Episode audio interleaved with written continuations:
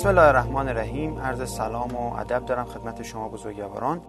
در مبحث سبک زندگی قسمت خوردنی ها نکات کلی رو خدمتون عرض کردم. از این جلسه می‌خوام بحث گوش رو بیان کنم خدمتون اول نکته ای که تو بحث گوش خدمتون می‌خوام عرض بکنم سه گوشت مزره گوشت اول که خیلی هم متاسفانه و متاسفانه مصرفش امروز بالاه گوشت مرغه. گوشت مرغ بسیار مزره نه اینکه فکر بکنین که گوشت چون که الان مرغ ها رو نمی‌دونم بعضیا غالبا که هورمونی ان بعضیا البته می‌دونی که هورمون خیلی ساده نمیشه الان چون هزینهش صرف نداره. اما مرغ ها تراریختن یا به خاطری که آنتی بیوتیک دارن استفاده می‌کنن این مرغ ها شرایط پرورششون اینطوریه اینها به خاطر اینا بده. بله اینها هم بده. اما اگر این نفر حتی مرغ خانگی اصیل پرورش خانگی هم داشته باشه اون هم مضره. یعنی اون زمانی که نه تراریخته بود نه آنتیبیوتیکی بود و همه اینا طبیعی بودن. در روایات ما به مرغ گفتن خنزیر و تویور خوک پرندگان. بسیار این گوشت مزره و متاسفانه خیلی مصرفش هم بالاه. من فکر می‌کنم این خنزیر و که گفتن جدا از بحث مذراتش واقعا شاید یک قسمش به خاطر این باشه که برای بعضی ها لذیذه. که البته به نظر من این همش به خاطر عادت یعنی اگر کسی واقعا یک سال دو سال گوش مرغ نخوره. تست بکنیم واقعا دو سال گوش مرغ نخوریم. بعدش گوش مرغ اصلا بخواینم بخوریم اصلا می‌فهمیم که چقدر این گوش متعفنه چقدر این گوش بده. اصلا واقعا حال به همزن این گوش. متا عادته. مثل اون چای سیاه که همه عادت کردن می‌خورن. همه چای سیاه تلخ بدمزه مزر رو عادت کردن و دائما می‌خورن. این عادتش برطرف بشه بعدا بعد یک سال بخواین دوباره چای بخوریم میگه خب چرا من اینو باید بخورم؟ یک نکته آخری هم در زمینه بحث مرغ خدمتتون عرض بکنم. اونم این که در هلیت المتقین خیلی آخه می‌خونن میگن که نه در هلیه اومده که مرغ خوبه خوردن گوش مرغ خوبه. نصر قدیم خیلی متفاوته با نصر جدید در فارسی. قدیمی ها به تمام پرندگان یا ماکیان می‌گفتن مرغ. مثلا در اشعارم داریم که مرغان هوا. یعنی مرغ که پرواز نمی‌کنیم مرغی که ما میگیم. دجاج منظور نیست. منظور تیره یعنی تیر رو عربی رو ترجمه کردن به مرغ. برای همین خیلی ها به اشتباه میفتن میگن نه مثلا فقط بعضی از مرغا رو گفتن بده. نه اینجوری نیست. مرغ کلا گوشتش بده و مضره. ضمن که چون الان مبحث گوش رو هم شروع کردیم خدمتتون عرض کنم اولین قدم تدابیر در سبک زندگی رو من گوشت گذاشتم. از این جهت که بیشترین اثر رو داره.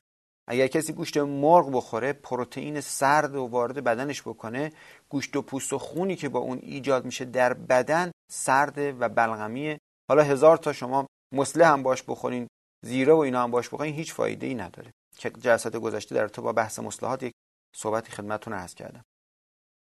گوش دوم بحث گوشت گاو و گوساله. گوشت گاو و گوساله بسیار مضرن و مکروهن خوردنشون. از طرفی لبنیات و چربیشون خیلی خوبه. برعکس گوشت گوسفندن. یعنی گوشت گوسفند چربی و لبنیاتش بد اما گوشتش خوب.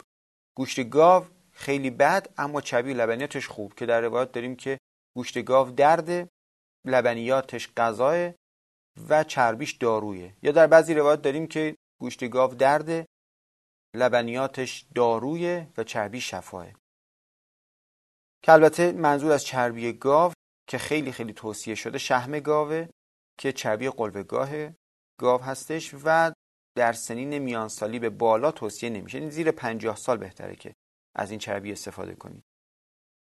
البته نکته آخر که تو بحث گوش گاو و گوساله خدمتتون عرض کنم در بعضی شرایط ممکنه طبیبی تجویز بکنه. تجویزش هم به این صورته که ممکنه کسی ویتلیگو داشته باشه یعنی پی سی داشته باشه که خودش باز مدل‌های مختلف داره. یعنی برعکس دو مدل داریم به حک داریم و به حق داریم که اگر که لازم باشه که ما برای کسی توصیه بکنیم میگیم گوشت گاو رو با برگ چغندر با همدیگه آبگوش می‌کنن و اون افرادی که پیسی دارن می‌خورن. اون یه استثناء وگرنه در حالت کلی برای همه افراد توصیه نمیشه. گوشت بعدی گوشت ماهی خیلی مورد مناقشه است. بعضیا خیلی تعارض درش می‌بینن. باید برای گوشت ماهی به یک جامعیتی برسیم. خیلی از افراد میرن می‌خونن و مثلا هلیت المتقین حالا که مثال زدم هلیه رو بگم یا خیلی از کتب دیگه همون رو. می‌خونن میگن که گوشت ماهی نوشته که مضر است. خوردن گوشت ماهی مکروه است شب خوردن گوشت ماهی که خیلی مکروه است قبل و بعد از حجامت نباید ماهی خورد. همه اینا رو می‌خونن بعد این در روایت دیگر آمده است که به شخصی گفتن بعد از حجامت ماهی بخور. در روایت دیگه اومده که به فلانی گفتن شما هر شب ماهی بخور. خیلی احساس می‌کنن که اینجا روایت با همدیگه تناقض دارن نه اینطور نیست. ماهی در طب اسلامی دارو حساب میشه. دارو رو ما به همه توصیه نمی کنیم بخورن. شما اگر برین وارد عطاری بشین وارد داروخانه بشین بگین این داروها خوبه خب میگه بله. پس از همشون یه دونه بده من بخورم. نه خوب نیست. دارو به آدم مریض توصیه میشه. یک روایت زیبایی از امام صادق علیه خدمتتون عرض کنم. خیلی این روایت قشنگه. برای همه مردم واقعا لازمه که این روایت رو بدونن. می‌فهمن که خوردن دارو مثل شستن لباسه. شما لباستون کثیف میشه باید بشورین. خیلی هم خوبه حتما این کارو بکنین. خیلی زودم بشورین نذارین کثیفی به لباستون بمونه. اما اگر هر روز لباستون رو بشورین چی میشه؟ اگر روزی سه بار لباستون رو بشورین چی میشه؟ لباستون کهنه میشه. تو بحث ماهی هم همینطوره. ماهی دارو حساب میشه. لذا ما به عموم مردم توصیه نمی کنیم ماهی باید توصیه بشه به فرد بر اساس مزاج و طبعش باشه. یا تو بحث اون شخصی که بهش گفتن که بعد از حجامت ماهی بخور. اگر یکی از کارهایی که ما نکردیم واقعا اینه. یعنی تو مردم خیلی وقتا یک روایتی رو می‌خونن به اساس اون روایت تجویز می‌کنن. خیلی اشتباهه. باید شما بدونین که اون شخصی که راوی این روایت اون کسی که سوال کننده است چه طبعی داشته. مثلا شخص نامه نوشته به امام گفته من اگر هجامت نکنم هدت دم من رو از پا در میاره. که در بحث دم یک روایت قشنگی داریم که میگن خون مثل غلامه. واقعا عجیبه. اون روایت رو در اون زمان گفتن که مردم حتی قائل به گردش خون نبودن. نمی‌دونستن خون در بدن چی کار می‌کنه. فکر می‌کردن مردم مثلا مثل یک بادکنکی رو شما فرض کنید که توش مثلا خون پر کنین حجش رو سوراخ کنین خون می‌زنه بیرون فکر می‌کنن خون در بدن همچی شرطی داره.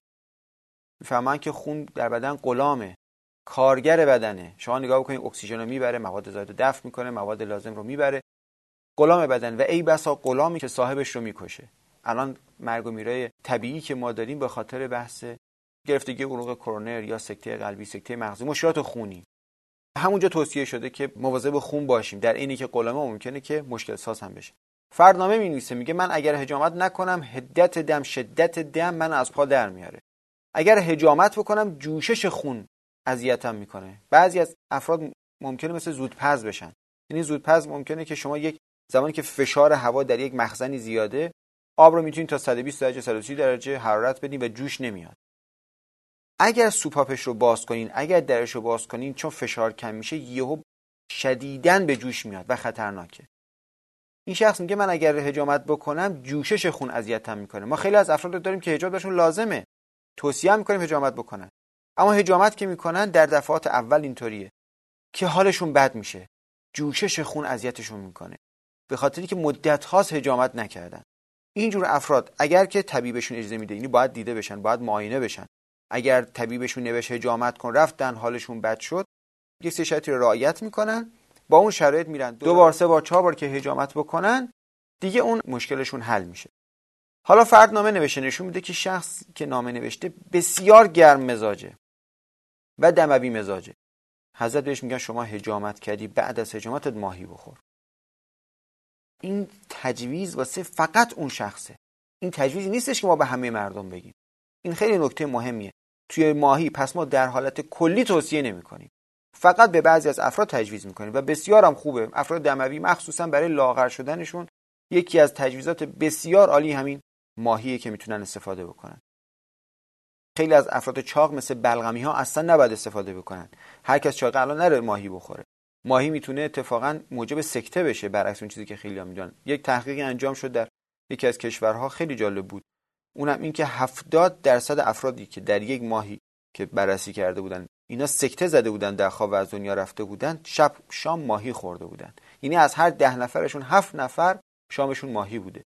پس خیلی مهمه که ماهی رو حتما تحت نظر یک طبیب استفاده بکنیم. نکته آخری که در باره ماهی می‌خوام خدمتتون عرض بکنم اینه که ماهی معمولا در جاهایی هستش که برای اون افرادی که اون منطقه هستن خوبه. مثلا فرض کنیم که دمام بندر عباس در ایران چابهار مناطق گرم و شرجی گرم و مرتوب در این جور مناطق خب یه غذای سوداساز بسیار مفیده مناسب اون آب و هواه. پس افرادی که در محدوده زندگیشون ماهی هستش ماهی استفاده بکنن خیلی هم خوبه. اما اگر یک نفر سبک زندگیش با محدوده‌ای که زندگی می‌کنه نخون چی؟ مثلا شخصی محل سکونتش بندر عباسه محل سکونتش مثلا اماراته. عمانه. دمامه. یک جا یک منطقه گرم و شرجی نزدیک به دریاه.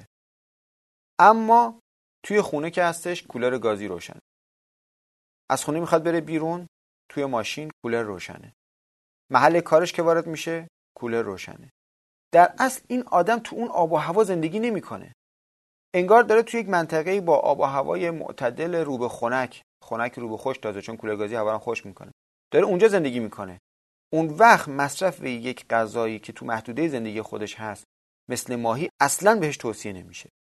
خیلی از بیماری هایی که ما در این جور مناطق داشتیم ناشی از همین بوده که افراد دقت نمی‌کردن به اون غذایی که دارن می‌خورن درسته در محدوده مکانیشون هست اما به سبک زندگیشون نمی‌خوره. گوشت بعدی که می‌خوام خدمتون عرض بکنم گوشت گوسفنده. بسیار توصیه میشه. خیلی عالی و مقوی و خونسازه. برای افراد ضعیف بهترین گوشته. می‌تونه چاق کننده باشه با تدابیر خاصی می‌تونه بسیار خونساز باشه. یکی از بهترین و قویترین درمانهای طبع سوداه و چبی و لبنیاتش توصیه نمیشه که خدمتون عرض کرده بودم. در اینی که گوشت بسیار مقوی و خوبی هست به افراد دموی و افراد پرخون کسی که غلظت خون دموی دارن اصلا توصیه نمیشه. و نکته آخری که در باب گوشت گوسفند باید خدمتتون عرض بکنم این که نحوه پختش توی اثرش بسیار موثره. لذا تو همین سبک زندگی قسمت نحوه پخت و پز مفصل در رابطه با بحث گوشت گوسفند اونجا توضیح خدمتتون عرض می‌کنم. گوشت بعدی گوشت بوقلمونه. خیلی توصیه می‌کنم بوقلمون رو جایگزین مرغ بکنین یعنی افرادی که میگن مرغ نخوریم چی بخوریم؟ گوشت بوقلمون بخوریم. فقط همینجا هم تو پرانتز خدمتتون عرض کنم. گوشت بوقلمون رو مثل مرغ اگه بپزین خوشمزه نمیشه. حالا تو بحث پخت و پز خدمتتون بعد عرض بکنم. اما گوشت بوقلمون رو اگه می‌خوام بپزین مثل گوشت گوسفند بپزین یه خورده دیرپزتره از گوشت مرغ. برای اعصاب خیلی خوبه. تیر بالای موجب ترشح سروتونین در مغز میشه. برای کسایی که قند بالا دارن مخصوصا قند عصبی دارن گوشت بوقلمون بهترین گوشته که می‌تونه بهشون توصیه بشه.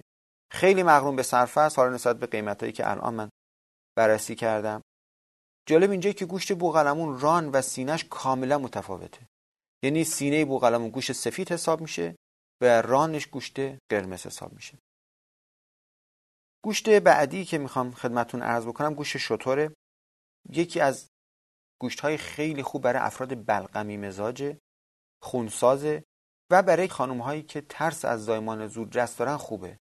قدیمی ها می‌گفتن به خانومی که بارداره گوشت شطور ندین.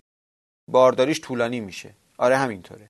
اما کسایی که زایمان زودرس داشتن قدیم یا طول سرویکسشون کمه افرادی که خدای نکرده در بارداری لکبینی داشتن زیر نظر طبیبشون از گوش شطور استفاده بکنن. گوش شطور خیلی برای این موضوع می‌تونه مناسب باشه. بحث گوشت رو همینجا تموم می‌کنم. بقیه گوشت های حلال کپک بلرچین اردک گوشت حلال دیگه ای که هستش منع خاصی نداره. بقیه رو می‌تونین استفاده بکنین. یا گوش شطور مرغ خیلی خونساز خیلی خوب می‌تونن اونا رو استفاده بکنن. گوشت های اصلی همینایی بود که خدمتتون عرض کردم. انشالله جلسه آینده بحث چربی ها رو خدمتتون عرض خواهم کرد.